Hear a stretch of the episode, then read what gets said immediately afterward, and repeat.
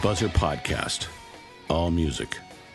Worldwide music started in local music scenes. Underground, independent, unsigned talent. Music you choose to hear, not the music mainstream tells you to hear. Hosted by Shay, the Buzzr Podcast is a Canadian broadcast connected to artists around the globe.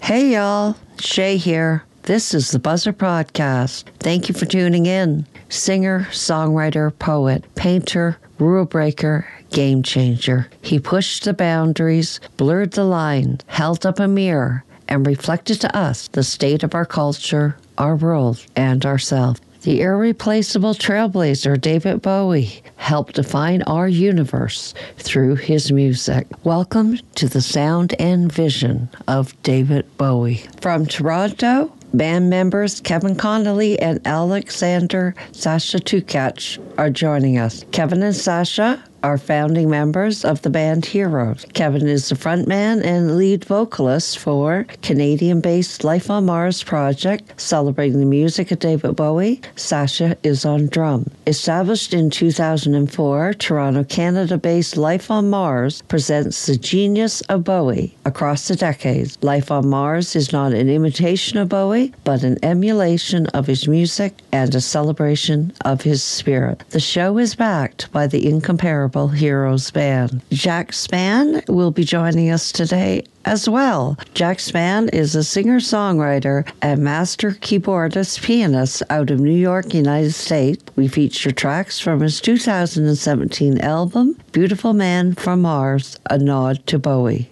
Today, in episode two, we're back with Kevin, Sascha, and Jack. We have a bit of trivia on the show. We're talking about David Bowie's alter egos and the effect it has. Continuing with the influences that David Bowie had on society and, in particular, their music and views. We're going to start the show with a track from The Rise and Fall of Ziggy Stardust and the Spiders from Mars review Ziggy Stardust.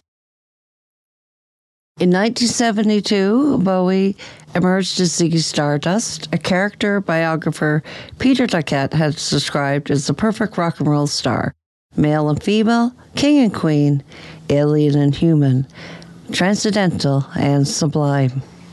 And when we come back, starting the show, we'll talk about David Bowie's alter egos. Now we spin Ziggy Stardust.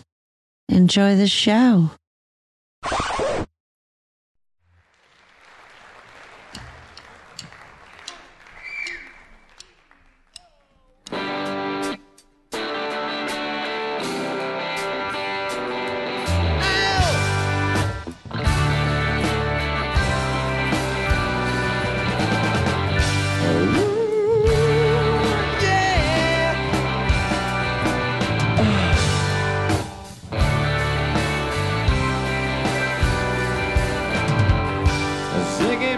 Guitar, jamming good with Weird and Gilly and the Spiders from Mars. They played it left hand, but made it too far. Became the special man when we were Ziggy's band.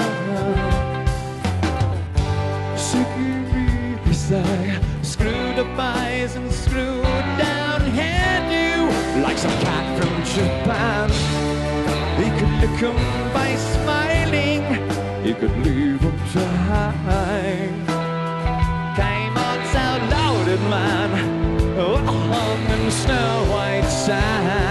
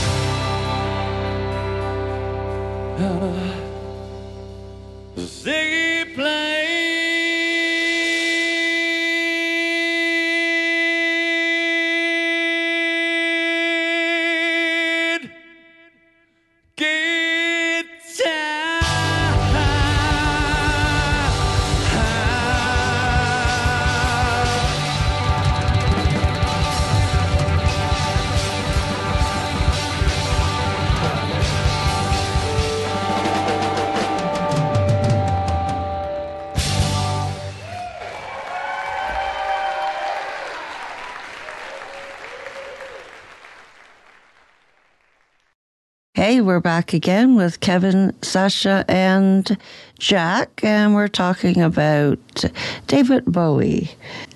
Everybody knows Ziggy Stardust, but Bowie had many different alter egos over the years, including Major Tom, Aladdin Sane, and the Thin White Duke. All of his alter egos took a toll on Bowie, but none more than Ziggy Stardust. Does anybody have any thoughts on the alter egos and its effects on David Bowie? And what about the Thin White Duke? Yeah, that went along with the uh, Station to Station album. That uh, particular that particular uh, persona, uh, which was actually, as I uh, meant to be uh, uh, abrasive, and uh, and uh, I think that was a time where uh, David uh, pretended to embrace fascism, Right. which of course made more than a few waves. Um, whether it was that was part of the persona, who knows? But that particular character uh, did certainly make some waves. Um, the one of the things, like I, my personal favorite uh, Bowie album is uh, is Scary Monsters. Okay, interesting. It's uh, to me, it's the Sergeant Pepper of uh, of David's collection, and uh, I agree. It's you know Oh, good. Yeah, yeah, Jack. It's it, but but one of what what- what I was going to say was was it was the first time uh, that David ever regurgitated, um, but very cleverly, uh, uh, the character of Major Tom uh, from Space Oddity in the song "Ashes to Ashes." Uh, which I remember hearing, and it was the oddest thing. Uh, it was a number one hit uh, at the time, but what was happening at the time, what was all the rage, was uh, disco and discotheques, uh, which was not my thing when I was that age. But I had a girlfriend, you know, who cheerfully said, "Oh, come on along, come on, you'll really like it." You know, so I went to a discotheque, and I was like, "Oh God, I have to get out of here. yeah, I have to leave now." um, I probably should have been more open-minded, but I was.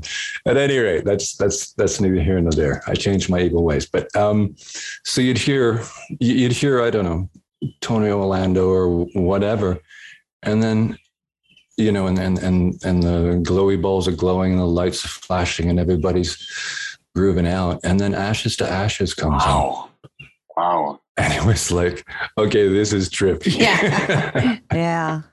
Well, let's listen to Ashes to Ashes now from the 1980s Scary Monsters album, and then talk a bit more about the track when we return.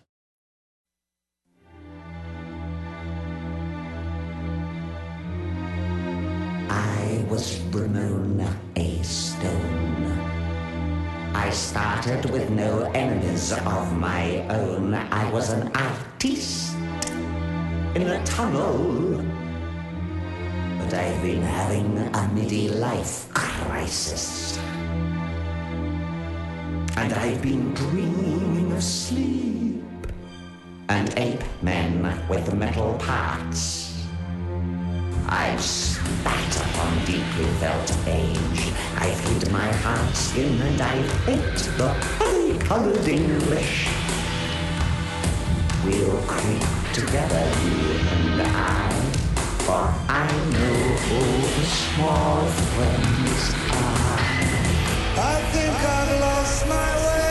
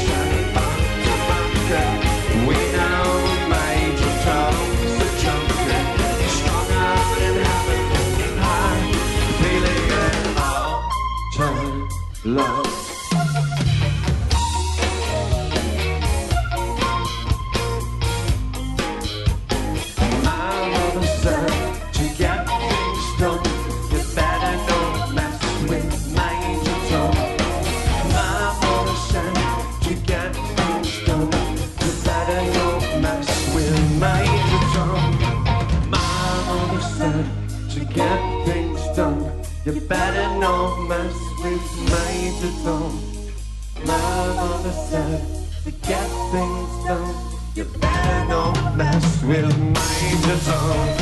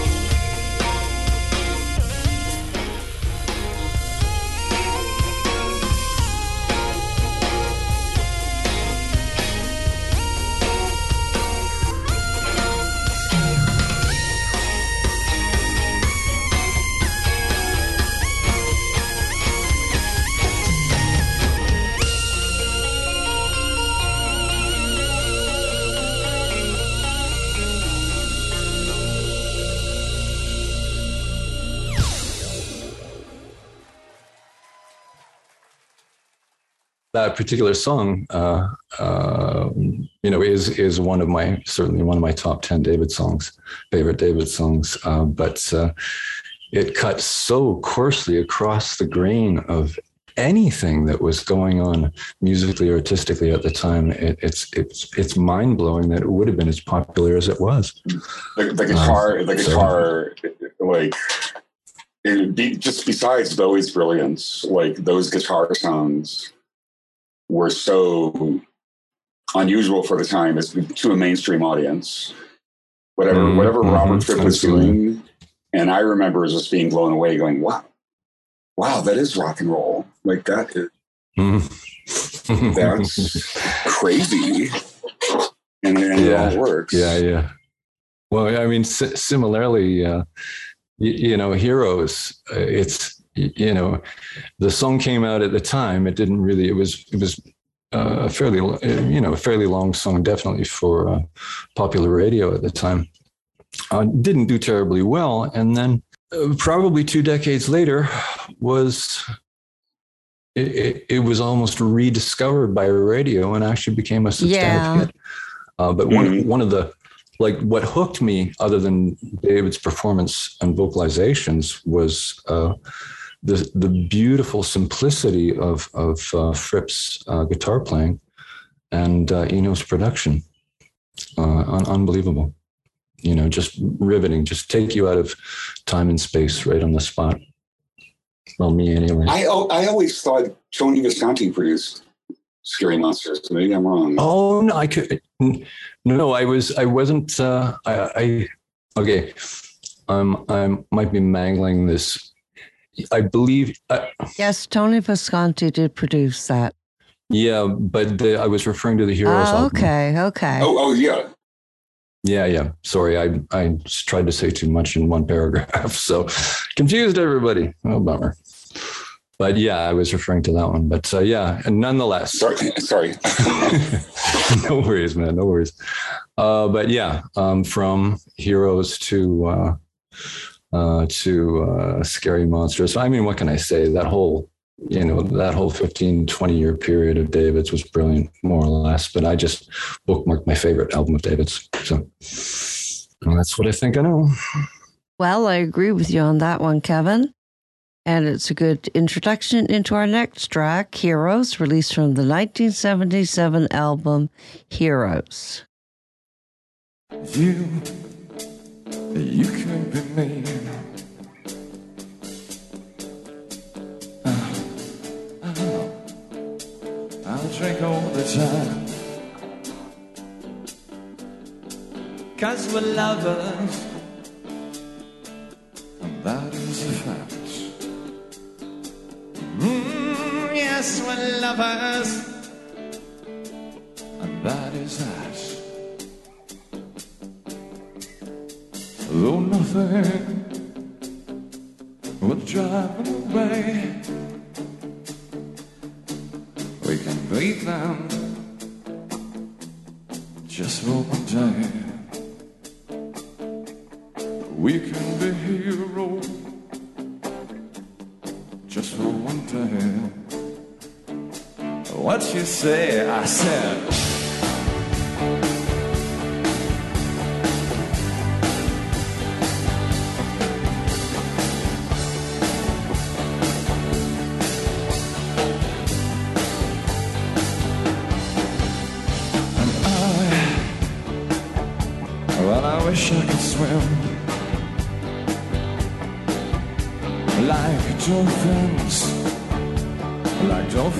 Swim.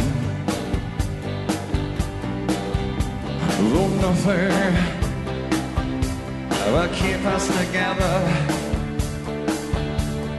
we can still time forever and ever.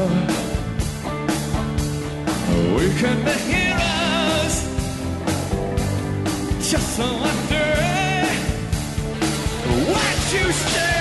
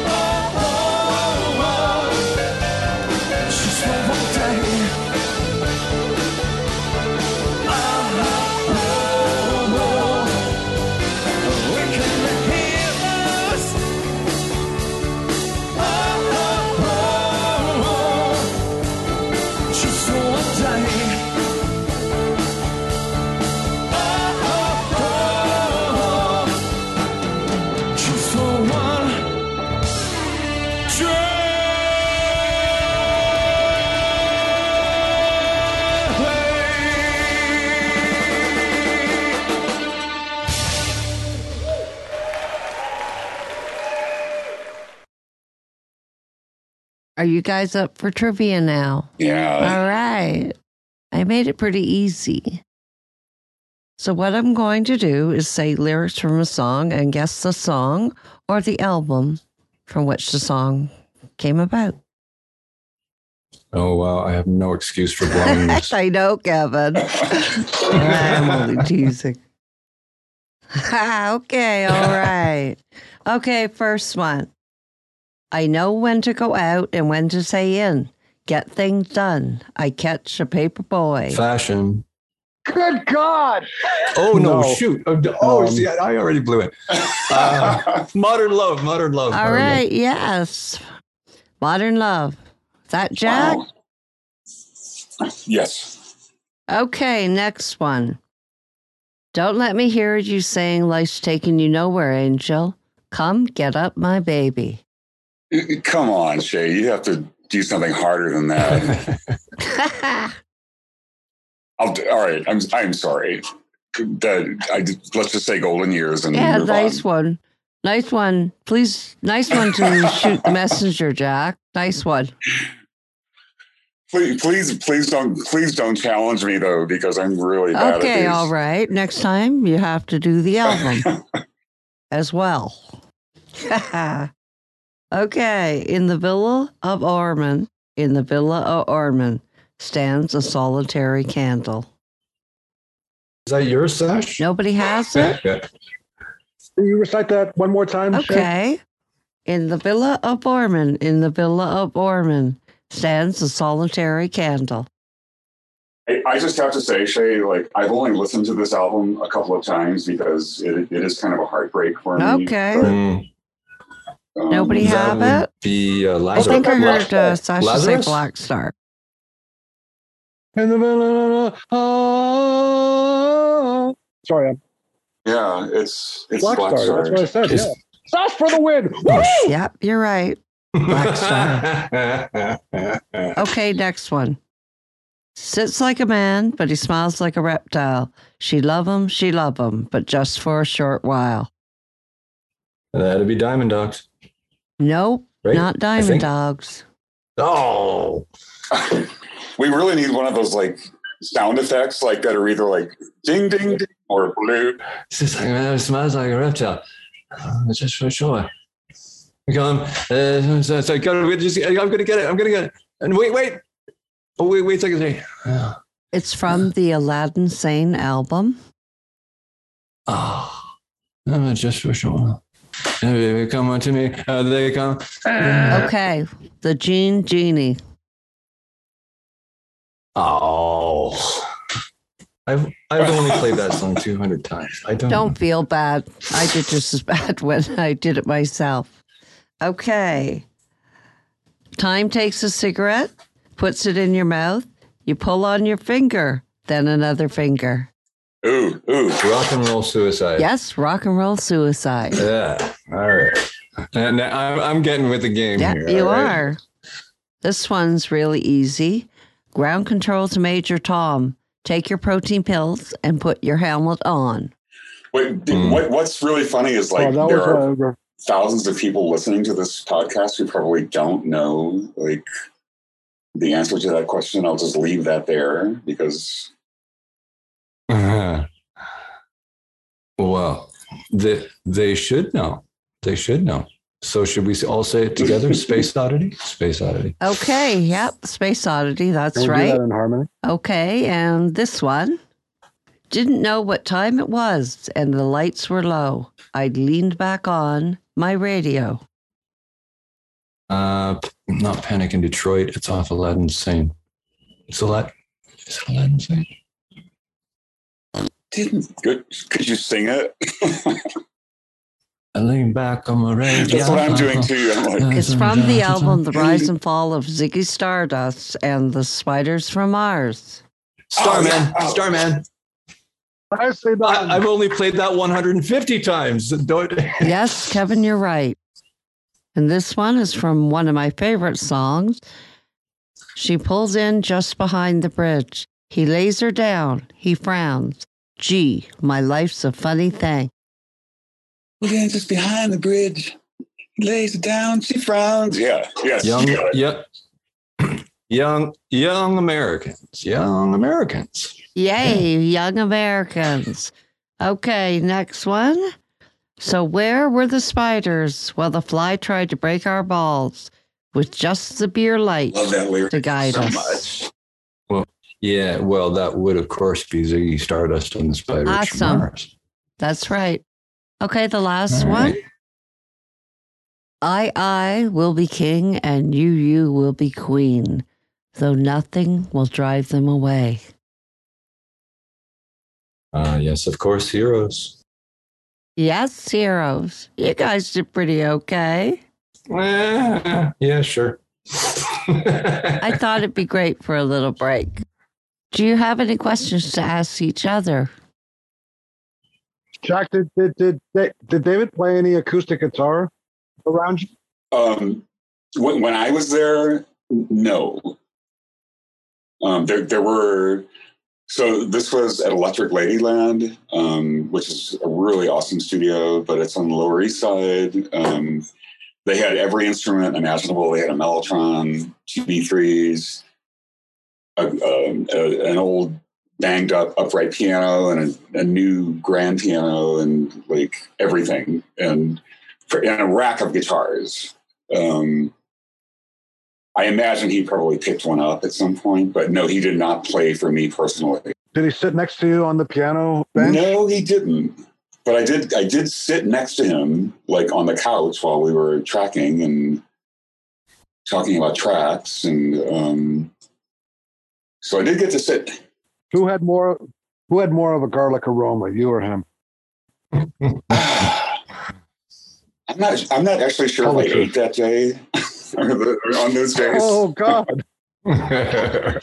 Although, although I do have to relate the story that David did buy lunch for everybody. Um, I take it it wasn't Harvey's or anything. no, it was from like this ordinary little deli down the street, some bodega and on the Lower East Side. Um, and, and when when I walked into the studio and David walked up, he was like, "Hello, Jack. It's nice to meet you." Blah blah blah. Like when he left the studio every day, like not, I wasn't there every day that he left, but when he did, he just walked out into the street. Like, and I, I'm pretty sure in his neighborhood, like that's what he did. Like he just walked around. He would go buy coffee. You know, he would buy a sandwich somewhere. And because, because it's New York City, like he wasn't accosted. You know, it's like everybody in New York City is like, oh yeah, it's you're just a, another star. You know, um, Yeah, Yeah, it's pretty right. easy in New York. Are are these were uh, union sessions? I'm gonna Um, assume yes. Oh, man.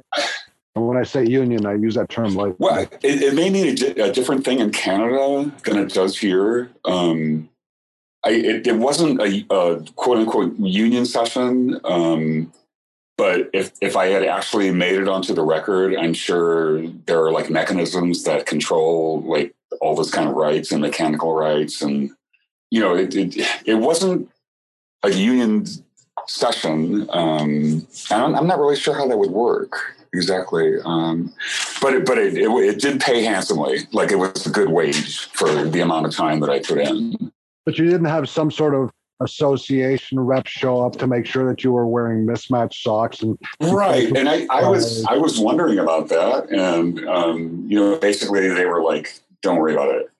You know, like you're taken care of. Like if if this is a hit song, you'll you'll be compensated. If it's not, you got compensated for today and thank you very much. Um, but no, it, it was it was remarkably casual. My experience was remarkably casual. Um, there were four musicians in the studio: Tony Visconti, me, Zach, and David, and one engineer, one assistant engineer, and then like some general like studio intern doing whatever studio intern. So was you and the drummer you you and your drummer I'm I'm assuming you, you and the drummer No, I mean I, haven't buddies? spoken to him since then, um, and um, I actually at one point I emailed Tony Visconti and he was like, "Yeah, don't." Don't feel bad because Zach didn't make the record and I didn't make the record either. Um, you know, he didn't play bass on on Blackstar. No, it was, it was a remarkably casual situation. Jack, since uh, Josh just asking about the studio environment and how David Bowie was, why don't you tell that great story that you have? Oh, the story when David Bowie told me to fuck Yeah, off. yeah, that was a funny story, and I think people would love to hear it. It, it is a good story. Um, so after four days of just kind of hanging out with this this this person who is a genius, a genius, but also seemed to be like pretty much a regular guy. Like as I was leaving on the last day, I stopped in front of him and said, "David, I just wanted to say." I know I haven't said anything, but I really appreciate like all that you've done and you having me, and you've been a major influence in my life. And I just want to thank you. And he's like, uh, uh, "Fuck off, Jack," and gave me a little smile. Like, come on, man, you don't you don't have to do that. Like, right. um, or or or or alternate, alternatively, it could have been, "Come on, man, I'm tired of hearing that from people." You know, like we're all we're all working to the same goal here. We're just musicians, like trying to do this thing. Um, or he could have been telling me to actually fuck off. I mean, who knows? But then I then I actually did hear this the same story from Dave Grohl. Not I didn't hear it personally, but I, I saw it in one of the magazines where like the, the headline of the story was Dave Grohl relates the time David Bowie told him to go fuck off. like, and it was kind of like the same, the same kind of situation um, Mm-hmm. Where Dave had done some work for either Tony or or or Bowie, and you know, Dave was like, "Oh man, you're so great," and he was like, "Fuck off, Dave." And I, I think it's a great story. I, I I think that is a great attitude to have. If people start to take their hero worshippers seriously, I think that's that's a sign of trouble. I, I don't know if you guys agree or not, but Oh, I, I actually, I really do. Actually, Jack is. Um, I think he said it best when he said, you know, uh, the attitude being is that we're all just musicians. I mean, I, I remember a story about uh, Elvis Costello working with Paul McCartney, and uh, he was asked to co-write a few songs with Paul McCartney.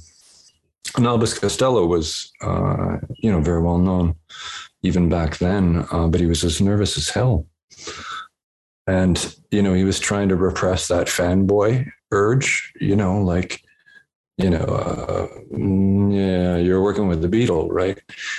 And he said he just kind of you know held his own for a while and then they just became you know two musicians working in the room together.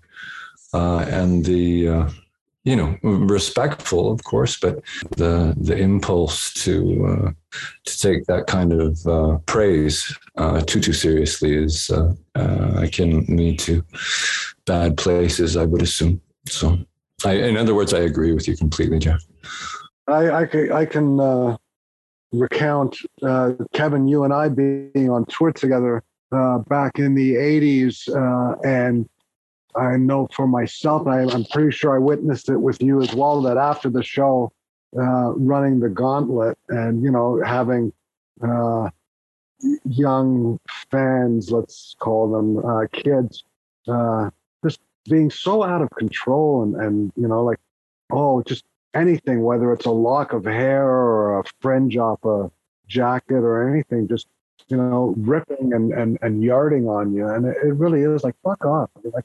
I don't mean to be an asshole, but you know what? It, it's just it's just music. Like stop it, you know. Yeah, it's I, I, it was actually it's good that you brought that up, Sash, because that was you know for years. Um, you know, I'd be walking down the street with my girlfriend and uh, I was the lady who was dating at the time, and uh, and you, you know, you get swarmed, and they would be rude and push her out of the way, and sometimes, and sometimes they were just cool. Um, but you know, all sorts of stories of you know getting tackled to the ground, and my manager at the time by a lady who was going to you know take me by the neck to some private place. Really? Oh, People actually do that? Oh my oh, God. Oh yeah, yeah, yeah, God. Um, but it was an it, it was an early uh, early crash uh, lesson in you know as soon as you know they get past the glowy glowy stuff is is to just start you know being a person with them you know and uh, and lay some stable ground. And sometimes actually they're disappointed. They want you to be the persona that you are on stage. Uh, and so you let them down. Uh, but it's better to do that than uh, than to play the part of, uh, you know, I always say, I used to say to young actors, the stage is a sacred place. You know, I, I you can ask Sash about this. I always show up to a show early. I walk around, I get a sense for this space, and I and I consider, you know, a performance uh, be it theatrical or musical, to be in its own way quite magical, really, re- really almost mystical, uh, at least when it's at its best. But when you walk off the stage, you are no longer that persona. You are just a person. And it's equally as important uh, with some people who can, I mean, to varying degrees, you know, uh, uh, just buy into your persona, hook, line, and sinker and expect you to act that out in public. You know, should they meet you or, or should they? And uh, you know, you have to, I guess, let them down easy. Uh, and I and I actually think of that as a responsibility uh, uh, uh, of an entertainer, which is you know just be a person. You know, don't don't don't don't play the part anymore. Leave it on the stage. You know, I, you know. and uh, yeah, no, those were very, Sasha remember very, very well. I'm sure too. They were very dramatic times with respect to stories.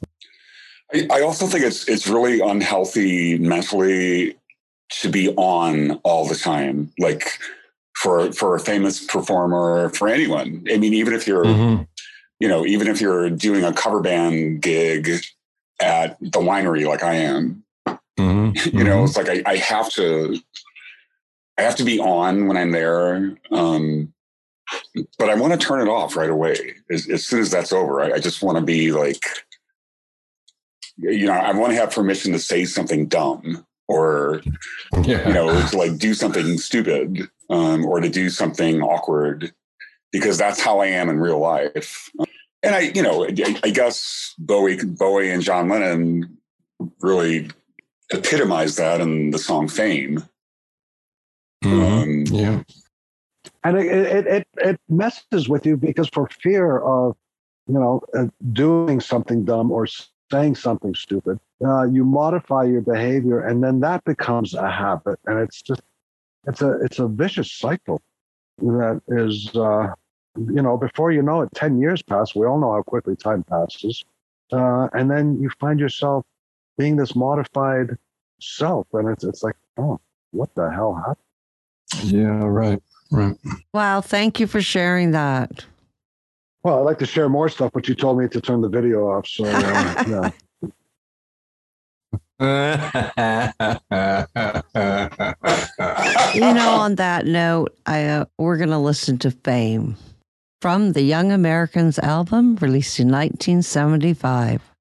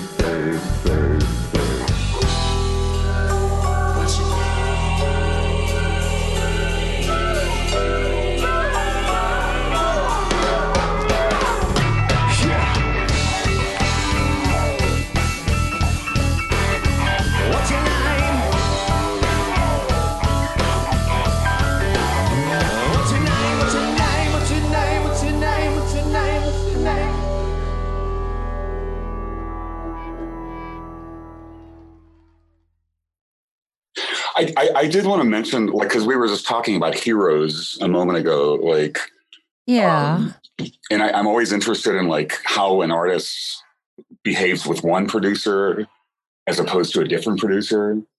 And you know, Bowie had many producers and many really good ones and some pretty good ones. But the vocal recording of Heroes was like really innovative at the time. And I, Kevin or Sasha, maybe you guys know more about this than I do. But I'm pretty sure that um, so Visconti put like a. So my understanding is that he had three microphones, like one right next to David, one in the next room, and one in the hallway. And he put a gate. He would put a gate on each microphone. So if he sang in between, like say one and three, the front mic would be on. If he sang in between, you know, four and seven, the middle mic would be on, and everything else above that, the last mic would trigger on automatically. So he had like this kind of gated system. And I, I just wanted to mention that because I always thought that was just such a such a cool idea. And you know, maybe it's like what anybody would do if they had like lots of money and toys and, and time to like experiment, but I've never heard of anyone else doing Yes, that. what they used was vocal gating progression. And uh, Bowie's vocals were recorded after most of the session musicians had departed to Berlin. It was a recording technique to control volume. Three microphones were used to capture the vocals. Uh, one microphone was nine inches from Bowie, one 20 feet, and one 50 feet away. Each microphone was muted as the next one was triggered. So as the music built, Bowie was forced to sing at increased volume to overcome the gating effect, leading to an increasingly impassioned vocal performance as the song progresses. It's incredible. It's incredible. and it was for the lack of uh, use of reverb, right? So they used a natural uh, environment sound, Yeah. Which uh, you could hear. Uh, the power station, Bernard Edwards did that uh, with power station and, and the drums, uh, where they would record the drums in the studio and then reamp, mix the drums, run them through speakers, and then uh, put various mics throughout the room so that they and then gate them so that you could get that power station sound. Yeah. Wow. Oh, it makes me want to open up my studio right now. And and I think it's it was at the time it was for lack of tracks I had read somewhere. Uh, or for the lack of outboard processing. Where was that recorded? That was in New York? In In Berlin. Berlin. In Berlin, right. Well, so then you can imagine that the blockheads probably, although they had good Russian technology, they didn't have a lot of the blockheads being the brown shirts. Yeah. Yeah. They recorded it in Berlin. It was very innovative what they did. Thank you for bringing that up, Jack. Well, I, it's just it's something that I I remember. Like my my friend, the, the guy that I was telling you about, who passed away last year, like was also an audio engineer, and he's the first one that ever pointed that out to me. And it took me a couple of years to actually to understand like how innovative at the time it was. You know, like it was like someone had you know taken a, a primitive bow and arrow and made like a sophisticated defense system out of it. Maybe, I may be exaggerating a bit, but I just Not at all. And this is the problem that I, I see with a lot of uh, today's technology and the musicians using it is that we've become a preset uh, culture. Uh, you know, oh, go to 51 because that's, you know, uh, a Rhodes with strings layered on it. It's like, oh, for Christ's sakes, can you not be a little bit more creative? I, back in the early 80s, coming from you know when uh, MIDI was uh, first uh, getting its legs. There were programmers, there were keyboard programmers, there were drum programmers. Now it, it's just not the same. You know, there were synthesists that created sounds. Now, not so much. I mean, there are still some, and I don't know, is that the musician's fault or is that uh, the companies that, that build the uh, gear? Is it that, that the fault of, you know, uh, them that they made it so easily accessible? You have to go layers deep on a Yamaha DX7 to make it sound decent. But once you got in there, you know, or uh, Jupiter or a Juno 106 or sequential wow. circuits.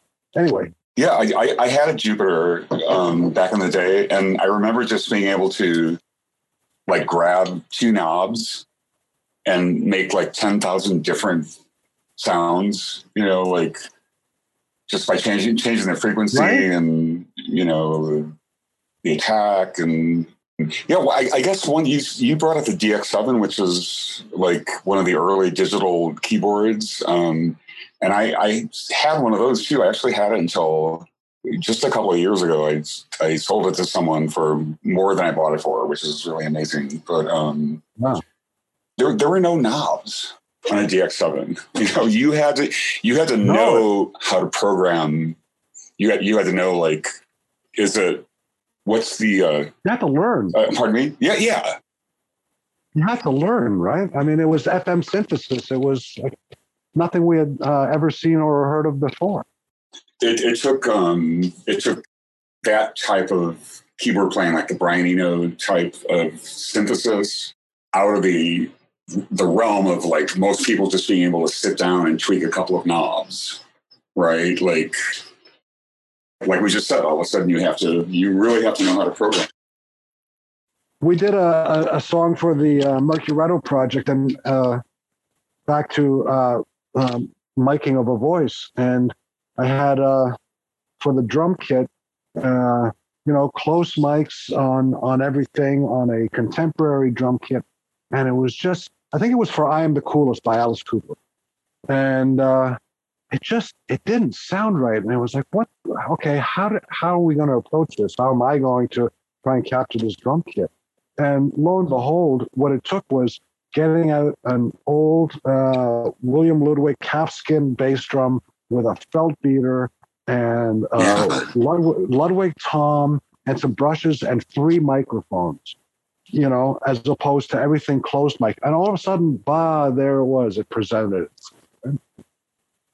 uh, but that that's that experimentation, and uh, uh, well, luckily we were able. Uh, I was able to grab back into history uh, and and the knowledge that other people had given me. Right, like the, the, the history of recording to find out how do you create that sound, that that elusive sound, and it's in part the instrument, but it's also in part the capturing of the instrument. Yes, if I may go off on a tangent, like speaking about recording, I we all seem to be roughly the same age. Um, so I don't know if you guys remember the Subdudes from um, you know the the mid '90s. They were kind of a hot alternative rock band. Were they um, American, Jack?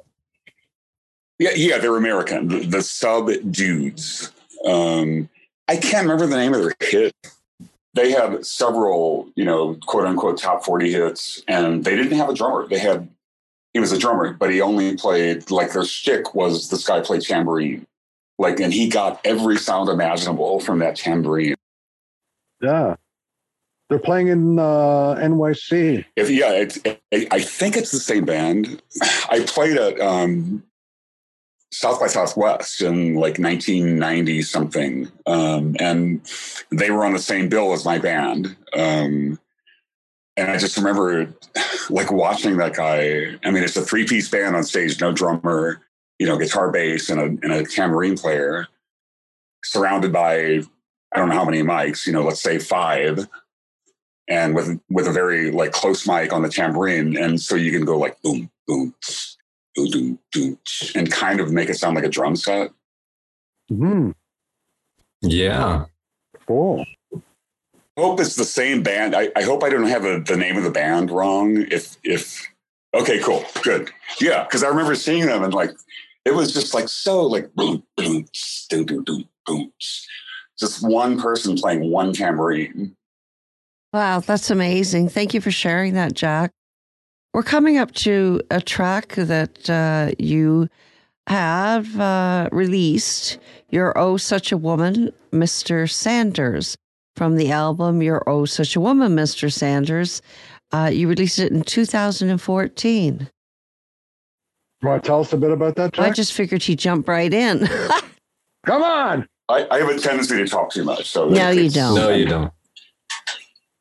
You're doing trying good, Jack. to temper my words, but yeah. So I, I think that song goes back to um, I had a job when I was in high school um, as a like a basically like a busboy, mopping kitchens, um, you know, like catering, carrying dishes, whatever whatever had to be done for this catering company. Um, the, manager, the, the big boss guy of the catering company, and this is in the city of St. Louis, so it's not the best neighborhood in the world. And um, the manager of the catering company would come in quite often. And I mean, looking back, it's obvious like he was gay then. Um, he was always very well dressed, really good looking man.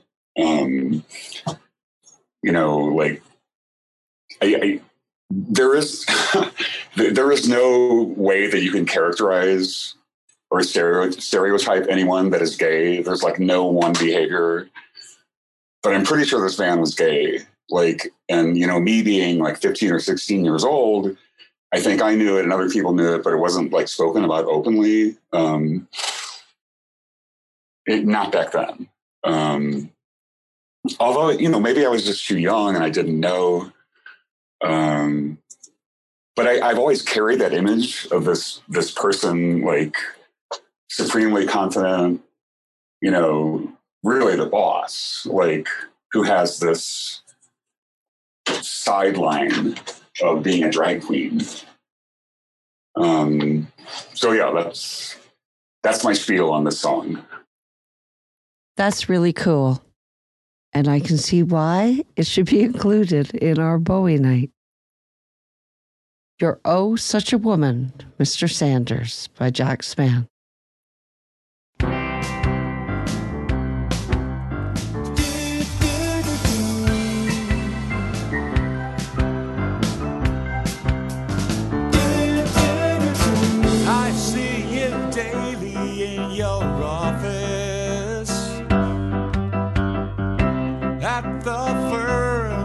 And Chase. You've got a desk about as big as my bedroom. Every pencil it's in its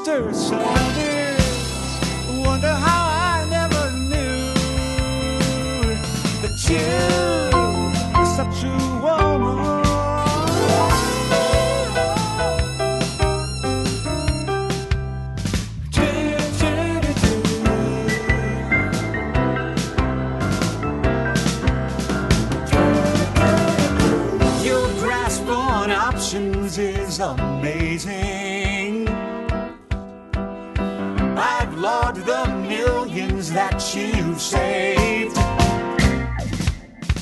Oh, but if old man takes good only has seen you, he would be rolling in his grave. About when the MC stepped up, said, folks, everybody welcome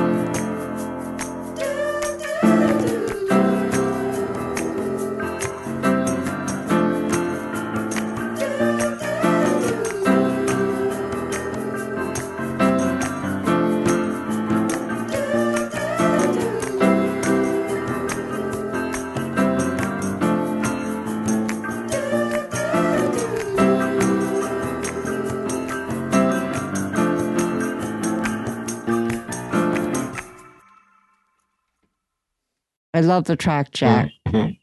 I have a weakness for your music. You know that. Oh, thank you. You're welcome. Well, next we're going to be talking about Diamond Dogs, and I thought it'd be something great to bring up at this time uh, because Diamond Dogs uh, was an album that was influenced uh, by George Orwell's dystopian novel, 1984, uh, with Bowie playing the urban chaos of modern cities. And the album was credited with anticipating the wave of the punk movement. Uh, the political rock that the Iron Age Mystics put out, that both you, Kevin, and Sascha released with Pride Before the Fall. I see some parallels. What are your thoughts on that?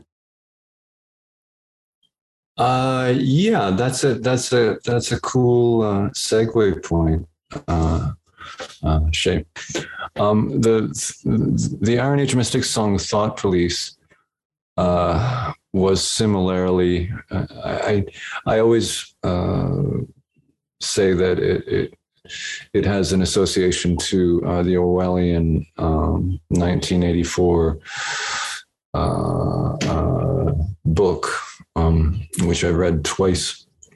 Uh, but really, it had more of an association to what was becoming an escalating uh, uh, threat in our times, which is uber surveillance in a surveillance society, with all its with all its bells and whistles and and mendacity. Um, so um, the uh, I mean I, I, to to you know try to create a, a, a link between uh, Iron Age Mystics Thought Police directly to uh, Bowie's Diamond Dogs would be a bit of a stretch uh, for me, um, but uh, as far as anything that the Mystics uh, have put out, uh, I, I, definitely see the parallel that you're going for there, Shay, um, because topically, uh, uh, topically they're they're very much on the same page. Yeah, that's what I thought. The album was also credited with anticipating the start of the wave of the punk movement. Oh, Diamond Dogs. Yes, Diamond Dogs. Yeah, of course. Um, you know, I had actually, I, I, I have actually never read a word on that, Shay. So you're one up on me for sure. Uh, it doesn't surprise me. It doesn't surprise me at all if you listen to uh, a great deal of the spoken dystopian uh, uh verbiage without even getting into the song "Diamond Dogs." Uh, it it has a very it has a very very punky flavor to it. Uh, so yeah, without any real foreknowledge, uh, you could be bang on with that. But I ha- I haven't read that anywhere personally. Yes, thank you. Uh, yeah, in my research, I did read that. What what year did what year did Diamond Dogs come out? It was seventy four. Seventy four. Yeah, so definitely predated. Because if it came out that late, it would have predated the Sex Pistols and the Ramones, right? Or am I do I have my timing off? No, Ramones, nineteen seventy four, out of Queens, and uh, Sex Pistols, uh, about nineteen seventy five. So it definitely had an influence. But was that for his music or was it for his art? It was his music that was credited. Thematically, uh, Diamond Dogs was a marriage between the novel 1984 by George Orwell and Bowie's own glam tinged vision of the post apocalyptic world. Bowie wanted to make a theatrical production of Orwell's book, uh, wasn't granted it by the author's estate. They denied the rights. So the songs uh, wound up on the second half of Diamond Dogs. I remember I remember people saying that they they referred to Bowie as the the uh, grand either the godfather or the grandfather of punk. Um, I, I, I guess you know the the art, like just the whole like, you know, I don't I don't have to answer to you to justify myself, and I can be as crazy as I want.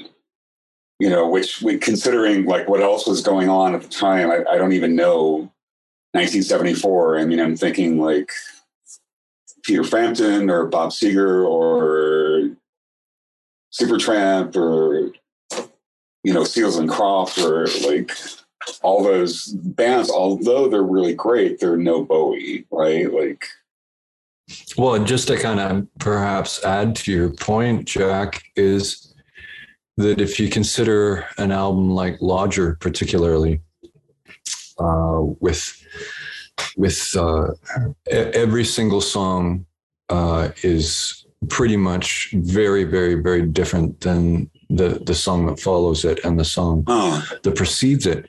But also, too, um, it's deliberately uh, terse and coarse and offbeat. And you'd almost think that the musicians, I mean, I, I know for a fact that one of the songs off that album, Boys Keep Swinging, uh, Bowie had everybody play everybody else's Wow. instruments. And that's what, yeah, yeah, everybody swapped instruments. Uh, and it was to keep that raw, or it was to create that that raw feeling throughout the album.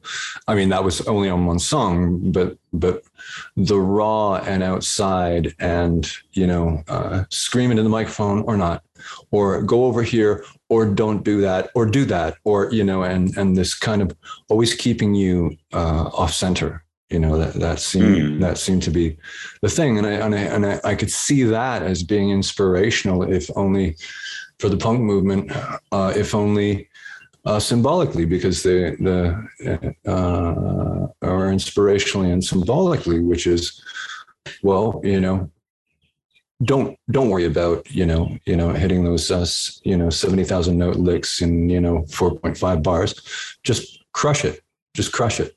Turn up, turn up too loud, you know, and and so you can kind of you know you can kind of see that you know uh, uh, um, uh, perhaps perhaps i'm speculating a bit but perhaps uh, that was inspirational to the punk movement as well. Not only just the artistic Mm. imaging that sascha was talking about with uh, diamond dogs and uh, i guess to a lesser extent perhaps even aladdin sane I have a question, which may be controversial or maybe not. I wanted to ask Sascha or Kevin um, what they thought of the second side of the vinyl record "Low." I remember personally, like putting on putting on "Low," listening to the first half, um, and then turning the record over, and um, it was so different, you know, with the the ambience and the the synthesis and the lack of lyrics. And um, the first the, the first side of low is like a party side. And the second side of low is all right i'm i'm coming down from Yeah. like whatever whatever i took like and i need to chill out. That's the, well, um, it honestly the one of the Bowie albums of that era that I was slower to warm to uh, than perhaps, low right Was yeah low. i mean and it was actually for that one very reason. Um, but to me, I think you know. Uh, uh, and and then I picked it up and started spinning it quite a bit about uh, five or six years ago. But I think that in it in itself makes its own well kind of punkish punkish statement in a way mm, is is that okay here's what is is cool and party yeah yeah yeah and then now i'm just doing whatever the fuck i want you know? And if i just feel like you know hanging on these two chords for uh you know 12 bars then i will. And i did see? And now it's on the other side of the album. So you can so you can dig it or you can not you know? Which in itself has you know that kind of defiant uh, alternative uh, punky type of attitude. So so kevin I, I take it you guys don't cover like speed of life or like no we we no we we didn't didn't do speed of life. In fact we pretty much left most of low alone or all of low alone. Uh, although there was our, our guitar player Chuck Brown is uh, he he's all about the B sides and uh, you know I Chuck and I have always gone along great but the closest that we ever came to getting into uh, uh, um, was he really, really, really, really wanted to uh, do songs, uh, do at least a track or two off low, and I, I would assume probably the the side two, not side one. And at the time, it didn't suit the direction for the show. Um, which was to split the difference between the songs that are most popular, of course, um, most recognizable, but also integrate uh, some of the more modern Bowie uh, that recognizable, but not to the extent, of course, of like a Young Americans or a Modern Love. Uh, so I, I kind of quietly kiboshed that. I just remember like I, remember listening to the album Low and like loving the first side and playing it over and over again and you know turning it over. And and it's like oh come on you guys like this is this is really good. But I I, I don't know what's that song by the Beatles that's like da, da, da, da. it's an instrumental I think from Abbey Road. Do, do, do, uh, we almost have it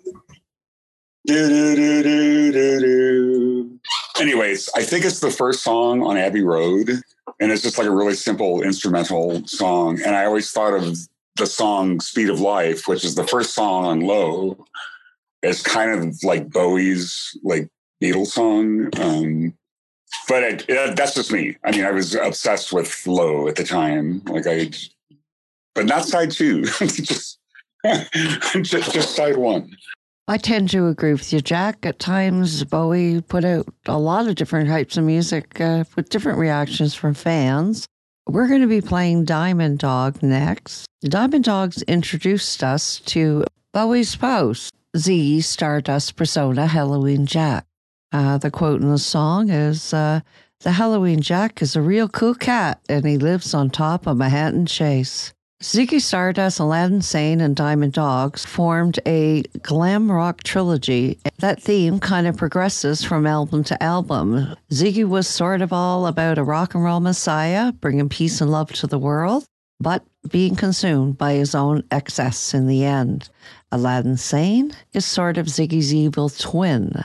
Like it's risen from the ashes, but instead of representing all the wonderful, positive stuff about rock, it sort of represents all the nasty stuff drugs, the sex, and the fury. And then there was Diamond Dogs. That was about the aftermath, a world completely consumed by vices. Whoa, so much thinking. And now we're going to spin Diamond Dog. Enjoy. Cheers, all. I hope you enjoyed episode two. See you next show.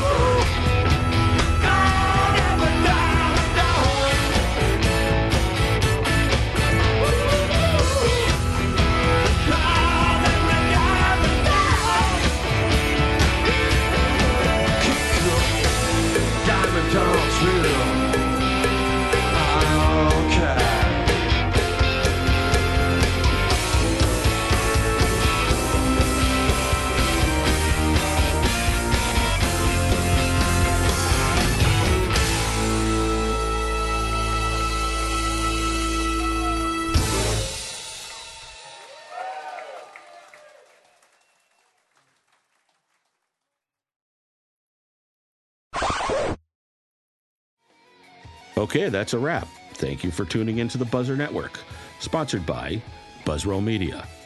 Thank you to the artists who share their music. Our shows wouldn't happen without their music. Follow us on Instagram and Twitter for showtimes and updates. Subscribe at thebuzzrpod.com. Fans and artists can submit their requests to shay at thebuzzroll.com. Until next time, cheers.